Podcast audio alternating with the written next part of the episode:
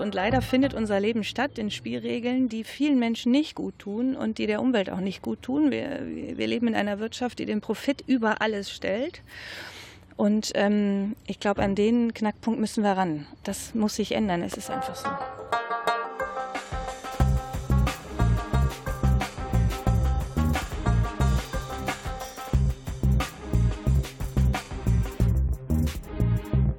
Herzlich willkommen bei Focus Globus. In dieser Sendung geht es um eine Reise durch die globale Textilindustrie. Mein Name ist Claudio Kniepek und ich spreche heute mit Imke Müller-Hellmann. Hallo Imke. Hallo Claudio. Wir sind hier Open Air, ähm, sitzen draußen und äh, gleich wirst du eine Lesung hier im Gemeindehaus halten. Aber kennengelernt haben wir uns schon vor vielen, vielen Jahren. So als Teenager äh, waren wir beide in der evangelischen Kirchengemeinde in der Jugendarbeit im Bensberg aktiv. Und dann haben wir uns so 20 Jahre aus den Augen verloren. Und vor ein paar Monaten hatte ich dann plötzlich dein Buch in der Hand. Leute machen Kleider. Imke, wie bist du zur Buchautorin geworden? Oh, das ist ja eine gute Frage. Ich wollte irgendwie immer schreiben und wusste nicht, wie es geht. Und habe so zwei, drei Anläufe gemacht, einmal so noch während der Schulzeit und dann während, der, während, der Studium, während des Studiums und so. Aber ich wusste einfach nicht, wie es geht. Und als ich dann meine Diplomarbeit geschrieben habe, habe ich ein zweites Word-Dokument geöffnet und habe meine allererste Kurzgeschichte geschrieben. Da war ich schon 30. Und äh, dann war es mir zum ersten Mal geglückt. Und das hat mich sehr froh gemacht. Und dann habe ich angefangen, Kurzgeschichten zu schreiben. Und aus zweien der Kurzgeschichten wurde jeweils ein eigenes Buch. Jo. Bei diesem Buch, ähm, Leute machen Kleider, äh, kann man das ja auch sehr gut äh, sehen, weil es fängt im Prinzip mit so einer einfachen Kurzgeschichte an und daraus entwickelt sich dann das ganze Buch. Äh, machst du vielleicht diese äh, Kurzgeschichte ähm, kurz erklären? Frühstück. Also da sitzt du am Frühstückstisch und begegnest Menschen. Richtig, das war so eine Idee, die mir kam. Also ich, ich frühstücke und alle Menschen treten in den Raum, die Wände öffnen sich von meinem kleinen Esszimmer und die Menschen kommen äh, herein, die das Frühstück hergestellt haben, die also die Zutaten produziert haben. Und ich bin ganz irritiert und dann äh, ja, werden das immer mehr und dann lade ich die auch ein. Und ich bin diese Geschichte so ein bisschen fort, also diesen Gedanken ein wenig fort. Die Frage, wer sind die Menschen, die ihre Arbeit in die Dinge hineingesteckt haben, die ich entweder konsumiere oder halt jahrelang auf meiner Haut trage. Jo, irgendwann gehst du dann in deinen Kleiderschrank oder aus dem Kleiderschrank heraus kommen dann die Menschen ähm, und du triffst in dieser Kurzgeschichte die Menschen, die deine Kleidung hergestellt haben? Nicht ganz. In der, in der Kurzgeschichte führe ich das aus, aber ich sage, dass ich eigentlich ein frisches T-Shirt äh, anziehen wollte, aber ich wage mir nicht auszumalen, was in meinem Kleiderschrank los ist. Ah, ja. Also in der Geschichte bleibe ich bei der Idee, Frühstück, äh, mein kleines bescheidenes Frühstück, wer da alles so dranhängt. Und ähm, genau, und ich habe dann irgendwann gedacht, ach, ich mache das jetzt einfach mal, aber ja, ich frühstücke nicht so viel und wir kaufen da so Bio ein und da wusste ich schon, wer, wer die Milch, wo die Butter herkommt und dann fand ich es ein bisschen langweilig und dann dachte ich, ach, in der Geschichte traust du dich doch nicht in deinen Kleiderschrank zu schauen, äh, das mache ich jetzt mal. So, und dann habe ich halt meine Lieblingskleidungsstücke herausgelegt, also ein Lieblingst-T-Shirt, ein Lieblingspullover, eine Lieblingshose und habe äh, die Marken angeschrieben und habe gesagt, hallo, wo ist das gute Stück denn produziert worden? Ich würde gerne eine Person kennenlernen, die ihre Arbeit da reingesteckt hat. Genau, da wird es dann sozusagen von der Fiktion zur Realität. Du hast dann tatsächlich Kontakt aufgenommen ähm, und hast dann eine Reise oder mehrere Reisen gemacht nach Bangladesch, nach Vietnam, China, aber auch durch Europa und hast überall Menschen getroffen, die deine Kleidung hergestellt haben. Ähm, wie bist du das Ganze denn angegangen? Naja, ich habe also eine E-Mail formuliert, beziehungsweise zehn E-Mails dann. Ich hatte ja dann zehn Lieblingskleidungsstücke und ähm, habe abgewartet. Wie reagieren denn die Marken auf meine Anfrage? Und ich hatte relativ schnell eine erste, eine erste Antwort mm, von Galeria Kaufhof. Wir freuen uns, dass Slip Claudia zu ihrer Lieblingskleidung gehört. Dann dachte ich, ist nicht wahr. Ich habe also eine Unterhose, die Claudia heißt. Schön. Und äh, ich wurde dann sofort eingeladen, weil das war ähm, auch für Galeria Kaufhof natürlich ein schöner Zufallstreffer. Das ist äh, eine Textilproduktion, einer der letzten vollstufigen Betriebe in Deutschland war auf der Schwäbischen Alb. Gebrüder Konzelmann. Und da hatte ich dann gleich einen Termin und dann bin ich auf die Alp gefahren und habe mir also Strickmaschinen erklären lassen. Und den Textilveredler von Slip Claudia habe ich kennengelernt. Der hat die, den Stoff eingefärbt. Der hat mir dann seine Färberei gezeigt und hat mir erzählt, was, wie das geht, Textilien veredeln. Er sagt, ich bin Textilveredler, niemand kennt mehr meinen Beruf. Machen Sie meinen Beruf bekannt. Ich bin so selten wie ein Glockengießer und ein Bierbrauer geworden. Das ist doch tragisch so. Und ähm, das war das erste Kapitel. Das habe ich dann fröhlich aufgeschrieben, weil das wirklich auch eine nette Begegnung war. Und dann dachte ich, naja, die anderen antworten ja gar nicht. Das ist aber nicht so nett. Ja, da muss ich ja nochmal nachhaken.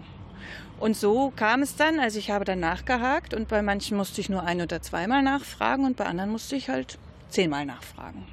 Und das sind dann die Kapitel, die ich erst zum Schluss geschrieben habe, weil halt die Hartnäckigkeit im Vorfeld ein, eine größere sein musste. Weil die meisten Kleidungsstücke eben halt nicht aus der Schwäbischen Alb und nicht aus Deutschland äh, und auch nicht also aus dem Norden Europas kommen. Richtig, also von den zehn Kleidungsstücken waren drei allein aus China. Und ähm, ja, und Südostasien hat, ist der Hauptanteil der Kleidungsstücke gewesen. Und dann kommt es ja darauf an, auch äh, hat die Marke denn überhaupt Interesse, sich auf mich und meine Anfrage einzulassen? So, und äh, wenn ja, äh, unter welchen Umständen und wie weit lassen die mich da? Oder manche haben dann nur gesagt, sie können hier den Produktdesigner an unserem Standort besuchen und den interviewen. Aber nein, also wirklich, und nee, das geht nicht, dass sie da hinfahren und so. Und manche haben auch gesagt, sie wissen nicht, wo das hergestellt wurde. Ich so, wie, sie wissen das nicht? Sie verkaufen mir das doch, ist doch ihre. Ja, aber da sind so Agenturen zwischengeschaltet die halt dann für die Marken sozusagen die Produktionsorte aussuchen und das ist dann deren Berufsgeheimnis auch. Und dann muss sich die Marke nicht mehr drum kümmern, wer da jetzt wo wie produziert und so. Und das öffnet natürlich auch Tür und Tor allen möglichen Arbeitsbedingungen, wenn man gar nicht mehr die Transparenz hat und gar nicht mehr weiß, wo eigentlich letztendlich die Kleidungsstücke, die ich dann verkaufe, als Marke hergestellt sind, mhm. wurden. Genau, man kann in dem Buch so ein bisschen nachlesen, wie äh, schwierig das war oder teilweise ist das auch sehr, sehr lustig, wie dein E-Mail-Verkehr zwischen den Leuten hin und her geht, wie dann mal zwischendurch Schweigen ist oder nichts kommt oder die, die Ausreden und äh, du dann eben halt hartnäckig dran bleibst. Aber irgendwann äh, hast du es dann auch geschafft und äh, bist eben halt auch äh, nach Südostasien gereist mhm. Äh, und hast dir dann tatsächlich mal Fabriken von an, innen angesehen. Ähm, ich glaube, das erste war dann Vietnam. Ja, genau, Vietnam war das allererste, ja. Wie sehen denn so Fabriken von innen aus, Textilfabriken? Ja, das ist ja das, was man vielleicht auch schon kennt, so von Bildern. Das sind halt diese langen Produktionslinien, wo halt die Näherinnen und Näher äh, Seite an Seite oder halt auch gegenüber an den langen Produktionstischen sitzen unter dem Neonlicht und ähm, halt ihren einen einzigen Arbeitsschritt tun. Das ist ja hochökonomisiert, rationalisiert, mm, dass man sich überlegt hat, wie man das alles noch schneller machen kann, um noch ein bisschen mehr Geld daraus zu quetschen, sage ich jetzt mal. Das weiß man ja von allen Industriezweigen, dass also jede Person eigentlich letztendlich nur einen Arbeitsschritt macht. In Vietnam waren die ähm, waren das große Hallen. Das habe ich als sehr luftig empfunden. Aber ich habe jetzt auch nur ein paar gesehen. Ne? Es gibt ja Hunderte von von Textilfabriken überall. Aber in Vietnam war die Auswahl, die ich hatte, waren sehr luftige Betriebe. So in Bangladesch dann später war es viel enger. Das waren so Fabriketagen, die zum Teil sehr beengt waren und wo ich äh, richtig so Beklemmungen gekriegt habe auch. Also es kann jetzt auch Zufall sein, dass das sozusagen von der Auswahl so war, aber so habe ich es halt dort erlebt. Mhm. Na gut, ich fand es schon erstaunlich, dass du äh, überhaupt äh, so weit gekommen bist und dass du tatsächlich schon in mehreren äh, Fabriken tatsächlich reingekommen bist äh, und äh, da mit den Menschen sprechen konntest äh, und am Ende tatsächlich auch Interview, Interviews geführt hast mit Fabrikarbeiter und Arbeiterinnen. Es sind hauptsächlich Frauen, ne, die da arbeiten. Ja, kommt auch drauf an, auf das Land und auf den Betrieb. Aber in manchen Betrieben waren es äh, fast nur Frauen und in anderen Betrieben ähm, habe ich dann auch oft dann so eine PowerPoint-Präsentation gekriegt, wo mir die Fabrik vorgestellt wurde. Da war das oft auch ausgeglichen. Beziehungsweise in manchen Fabriken war offiziell von den Zahlen her waren sogar mehr Männer als Frauen. Das ist auch dann sehr verschieden. Mhm. Ich denke, also was für mich so interessant war, ist, dass sich so eine unglaublich unfassbar große Industrie da aufgeblättert hat, von der wir hier in Deutschland einfach keine, oder ich hatte keine Ahnung vorher, weder von textiler Produktion, von textilem Know-how, noch wie solche Fabriken letztendlich aussehen, wie, wie das eigentlich, was da vonstatten geht und so. Und dass es aber da um eine Dimension geht, ist auch klar. Wir haben alle Kleidungsstücke an und wir haben nicht nur ein oder zwei Garnituren, sage ich jetzt mal, sondern ja viele Kleidungsstücke und es wird ja unglaublich angeheizt, dass man mehr und mehr und mehr konsumieren soll. Also wie viele Millionen von Kleidungsstücken. Hier die Unterhemden von Tom Taylor, den ich da auf dieser Spur war in, Bangladesch, in der Fabrik, in der ich da letztendlich dann äh, gewesen bin, die machen äh, drei Millionen Unterhemden im Jahr. So.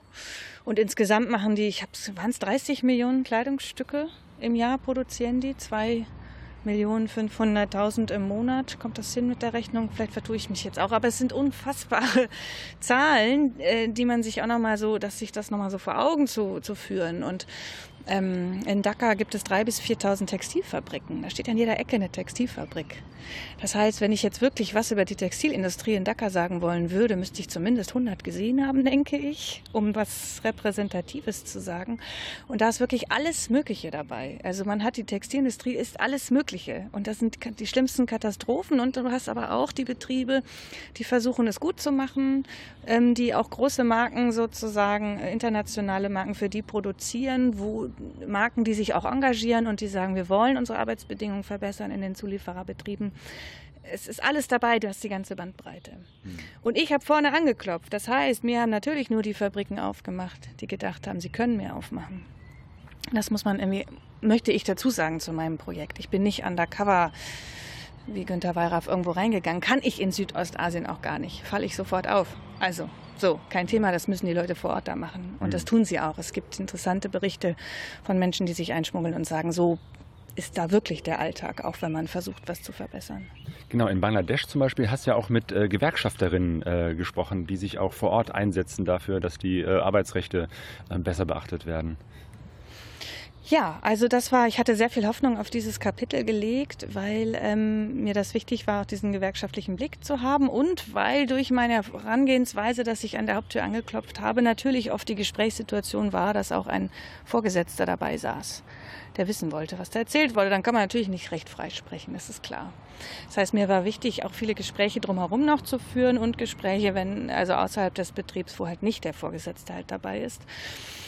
Und ich habe, das ist also ein Kapitel davon, den Bangladesch-Kapitel, ist letztendlich ähm, das Kapitel über die Arbeit der Gewerkschaft, wie schwierig das ist. Das ist die, die NGWF in Dhaka, die seit Jahren, Jahrzehnten versucht, die Näherinnen und Näher zu organisieren und wie schwierig das ist, in so einem Arbeitsbereich, der so prekär ist, Menschen zu organisieren. Das fand ich schon sehr eindrücklich, ähm, das so mitzukriegen. Und ähm, naja, ich habe dort einiges, also konnte da hinter die Kulissen von der Arbeit dieser Gewerkschaft schauen und habe einiges erfahren, wie viele Probleme es da gibt und wie viel da gemacht wird, ähm, um halt die Aufträge nicht zu verlieren. Das geht ja letztendlich immer auf Kosten derer, die da arbeiten. Hm. Und was ist die Schwierigkeit da von, äh, von den Gewerkschaften, sich da zu organisieren? Ich meine, wenn es so viele Menschen sind, müssten ja eigentlich auch eine ganz große Kraft haben, wenn die Tausenden von Menschen, die sich da, die da in Fabriken arbeiten, zusammentun würden und sagen würden, so, wir machen jetzt mal einen halben Tag Streik. Das wäre ja für, für Bangladesch äh, enorm wirksam. Aber genau das passiert ja nicht, oder?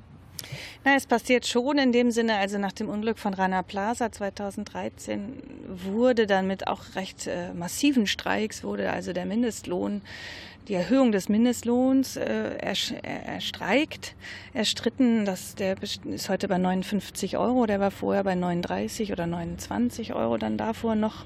Pro was? Woche? Monat? Pro Monat. Pro Monat. Und ähm, also da gibt es schon auch äh, Streiks, die äh, Wirkung haben, aber letztendlich ist es schwierig, viele zu organisieren, weil ähm, ja man muss es ja, also die Prekarität, dass sie sozusagen ähm, in vielen Betrieben auch ohne Arbeitsverträge arbeiten. Das ist ja nicht so tarifgebunden und wie hier und hast du nicht gesehen, sondern die Leute sind sehr schnell austauschbar. Das ist eine Anlernarbeit in den meisten Fällen. Das heißt, äh, ich brauche keine Fachkräfte, die da irgendwie drei Jahre und so ähm, ich habe mal ein paar Jahre als Deutschlehrerin gearbeitet in den Integrationskursen und die Deutschlehrerinnen und Deutschlehrer in Deutschland, inzwischen sind die Arbeitsbedingungen ein bisschen besser geworden, aber sie arbeiten alle auf eigene Kosten als Honorarkraft. Wir haben jahrelang versucht, also ich jetzt auch als Honorarkraft in den Deutschkursen, ähm, waren wir eine Handvoll Leute. Wir haben jahrelang versucht, unsere Kolleginnen und Kollegen zu organisieren, damit wir mal streiken, damit es bessere Arbeitsbedingungen gibt. Und da habe ich gemerkt, ist nur ein kleines Beispiel jetzt, dass vielleicht äh, die Dimension ist natürlich jetzt verschoben, aber da zu merken, die Leute äh, arbeiten auf eigene Rechnung, es ist alles total knapp und sie wissen, wenn sie drei Wochen streiken, müssten sie, wie sollen sie denn das Geld, das sie in diesen drei Wochen verdienen würden, das fehlt dann einfach.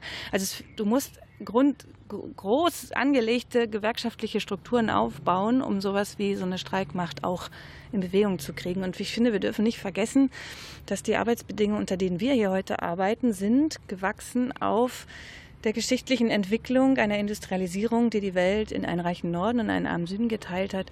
Und äh, die massive Ausbeutung von Millionen von Menschen, die halt ohne Lohn gearbeitet haben, versklavt worden sind, ähm, die dazu geführt haben, dass also in den europäischen Zentren letztendlich auch äh, Arbeitsbedingungen erstreikt, erkämpft werden konnten. Ähm, die halt zu den zu heutigen äh, Situationen führen, also zu, zu der heutigen Macht, die Arbeiterinnen und Arbeiter auch in der Gewerkschaft haben, der ja auch wieder schwindet, weil die Globalisierung und so weiter und so fort. Und letztendlich in so einem Land, das dann hinzubekommen, so eine Gewerkschaftsarbeit, dass da wirklich auch viele mitmachen, da gehört schon langer Atem dazu.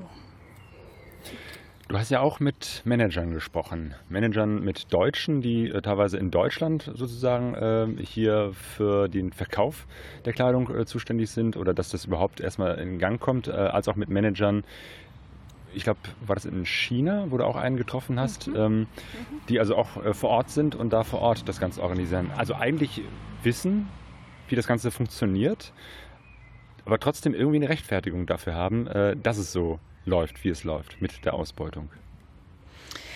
Ja, das ist, wie soll ich sagen, also ich, ich habe zwei Manager getroffen, die mich vor allem nachhaltig beeindruckt haben im negativen Sinne, weil sie so zynisch waren, die sich unglaublich lustig gemacht haben darüber, dass es Versuche gibt, wie äh, Living Wage einzuführen. Also nicht nur Existenz, also nicht nur einen Minim, äh, äh, Minimallohn, sondern einen existenzsichernden Lohn wo auch ähm, Schulgeld bezahlt werden kann, also eine vierköpfige Familie ernährt werden kann und zehn Prozent gespart werden kann. Und ähm, der Zynismus dieser beiden ähm, dieser beiden Herren hat mich dann doch recht erschüttert, muss ich sagen, weil sie mir das so in mein Notizbuch auch hineindiktiert haben, was sie davon halten.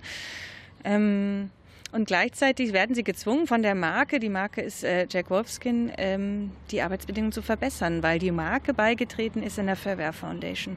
Und das hat mich erst dazu gebracht, zu verstehen, dass die Arbeit der Fairware Foundation, die muss ja irgendwie ganz okay sein, wenn sozusagen diese beiden Manager alles tun mit ihrer zynischen Weltsicht um die Menschen aus dieser Stiftung in Amsterdam aus ihren Fabriken herauszuhalten und die sich darüber aufgeregt haben, dass die meine Näheren schulen wollen, wie die sich besser beschweren können und über ihre Rechte aufklären wollen und die wollen meine Manager schulen und so weiter und so fort.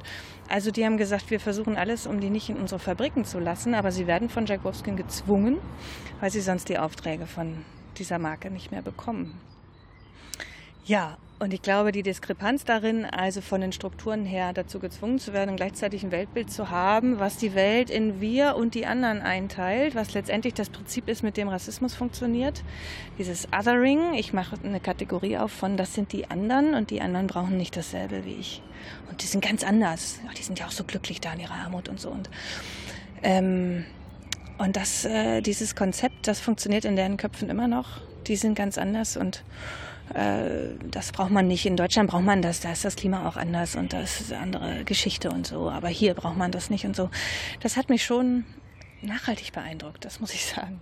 Und du hast ähm, aber auch äh, gute Ansätze gesehen. Ähm, zum Beispiel, glaube ich, in Vietnam, äh, wo sich äh, eine Fabrik wirklich Mühe gegeben hat, wirklich biologisch, nachhaltig oder sagen wir so wenig umweltschädlich wie möglich Jeans herzustellen. Was war das für eine Fabrik? Ja, die Fabrik heißt Cytex mm, und der, der Manager ist ein Inder, der in New York lebt und in Vietnam seine Fabrik hat und er ist ein Anhänger von dem Guru Sai Baba. Sai Baba ist so ein indischer Guru, der vor ein paar Jahren gestorben ist, wo viele auch aus dem Westen hingepilgert sind. Und äh, ihm war es also wichtig, dass er sein spiritueller Lehrer, dass er eine Fabrik hinbekommt, die also auch gut ist für alle Beteiligten, für die, die da arbeiten, für die Umwelt. Und äh, das war schon sehr eindrücklich. Dort in der Wäscherei hingen halt hunderte von Jeans unter der Decke zum Trocknen. Und ich so, hoch, was ist das denn? Das habe ich auch noch nie gesehen. Das war schon so ein abgefahrenes Bild, sage ich jetzt mal. Und dann meinte der, ja, also machen wir zu Hause doch auch. Wir können die Hunderten von Jeans oder waren es Tausende, ich weiß es nicht, jetzt in den Trockner stecken, aber dafür brauchen wir Energie. So lassen wir sie da ein paar Tage hängen und dann sind sie auch trocken.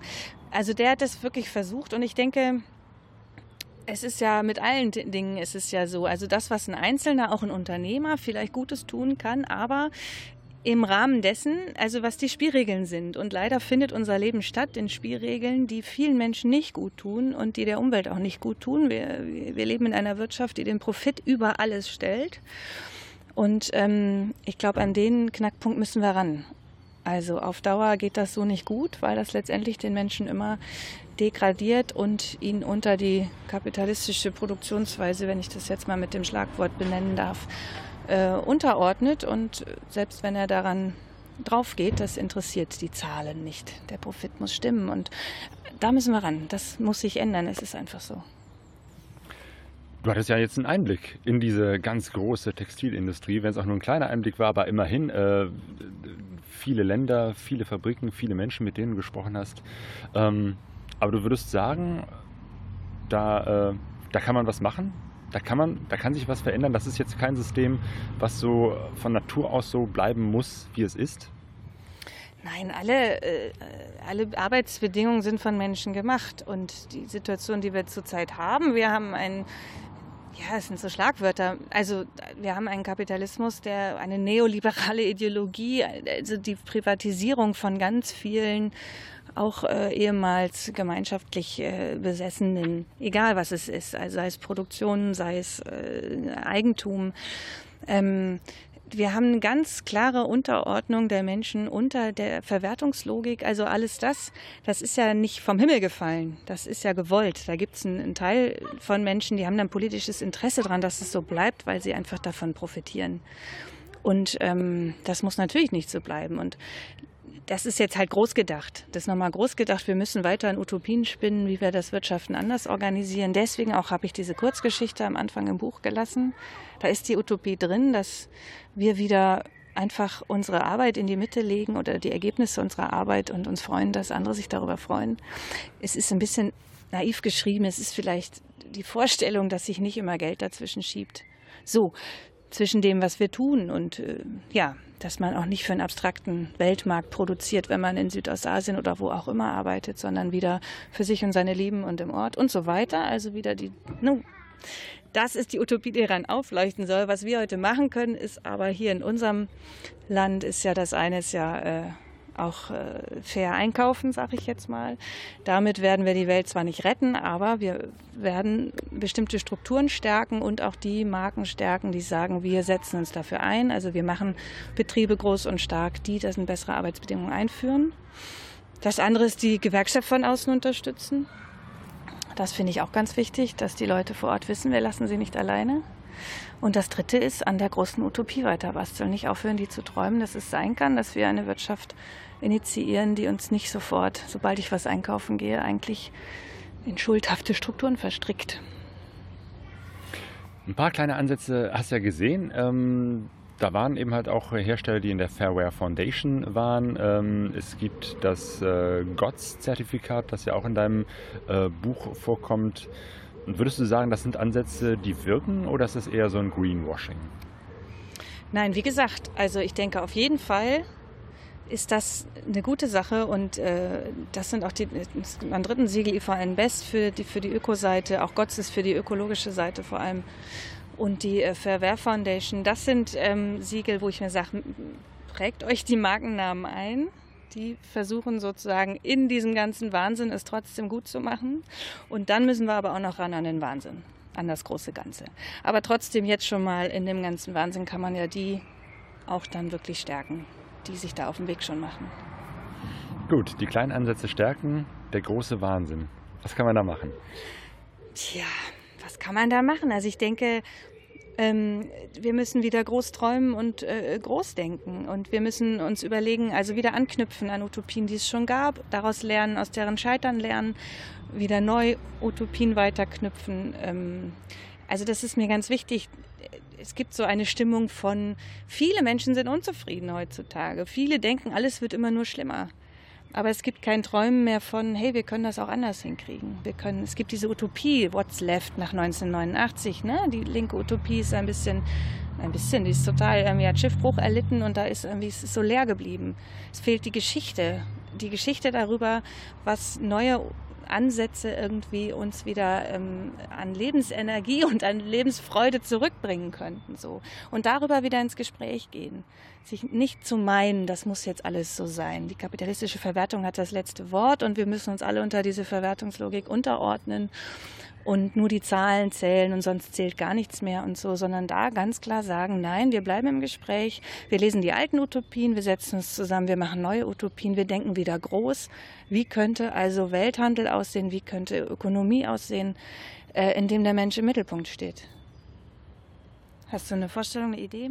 Ja, ja ähm, ja, nee, ich hätte jetzt nicht erwartet, dass wir sozusagen von diesem Kleinen gleich ins so Große kommen, aber äh, du hast recht. Ja, natürlich, klar. Es nützt ja alles nichts, wenn man nur kleine Brötchen backt. Also. naja, ich denke, also mich hat Dorothee Sölle auch sehr geprägt, eine Theologin, Befreiungstheologin und der, ja, so, sozusagen die Wende davon, wenn wir jetzt mal im christlichen Zusammenhang bleiben, das ist doch hier jetzt auch für einen christlichen Zusammenhang das Interview richtig. So, ja. also ähm, davon wegzugehen, dass Sünde jetzt als Begriff, der ganz zentral ist im Christentum, nicht bedeutet, dass ich persönlich jetzt, ja, okay, dann habe ich mal gelogen. Ja, okay, dann war ich mal nicht korrekt oder so, ja. Sondern Sünde ist das, ich kaufe ein T-Shirt und da hat jemand unter Scheißbedingungen die hergestellt. Also ich bin sozusagen in den Strukturen bin ich in der Sünde gefangen.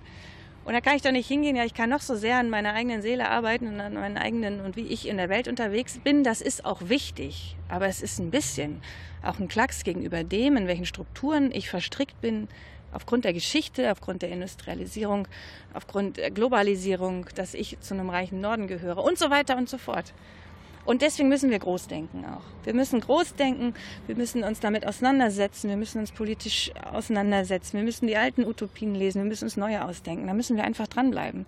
Weil Sünde nur auf der persönlichen Ebene, ja, kannst du bis an dein Lebensende an dir arbeiten, aber es wird diesen Wahnsinn nicht stoppen. Ja, absolut richtig. Nee, das ist, äh, glaube ich, wichtig, dass wir diese beiden Zusammenhänge sehen. Zum einen eben halt das äh, Persönliche, den Konsum, was kann ich tun, was kann ich einkaufen. Aber ja, wie du schon sagst, es nützt nichts, wenn sich politisch nichts ändert. Da werden wir nicht mit, mit, mit dem Einkaufskorb die Welt ändern, ähm, sondern da muss wirklich ähm, die große Vision und die Utopie da sein, dass wir im Großen was verändern. Imke, ja. ganz herzlichen Dank. Genau. Und du wirst im September äh, wiederkommen, nochmal für ein paar Termine hier ins Ruhrgebiet. Äh, das heißt, wenn dieser Podcast veröffentlicht wird, ist deine jetzige Lesung vorbei, aber September kommt noch. Ähm, von daher meine Empfehlung, wenn euch das Buch interessiert, ihr könnt es kaufen, ihr könnt es lesen und ihr könnt zu einer Lesung kommen, die wir verlinken auf fokusglobus.de www.ftf.de. Ähm, und ich verlinke auch deine Seite, weil du warst nicht nur in diesen äh, Ländern, du hast auch ein paar Fotos gemacht. Also da bekommt man auch so ein bisschen einen Eindruck davon, dass es äh, nicht nur äh, Recherche war, sondern auch ein Eintauchen in ganz spannende Kulturen. Auf jeden Fall. Vielen Dank. Ja, danke dir und danke euch, den Hörern, für die Aufmerksamkeit. Wir sehen uns wieder. Wir hören uns auf fokusglobus.de.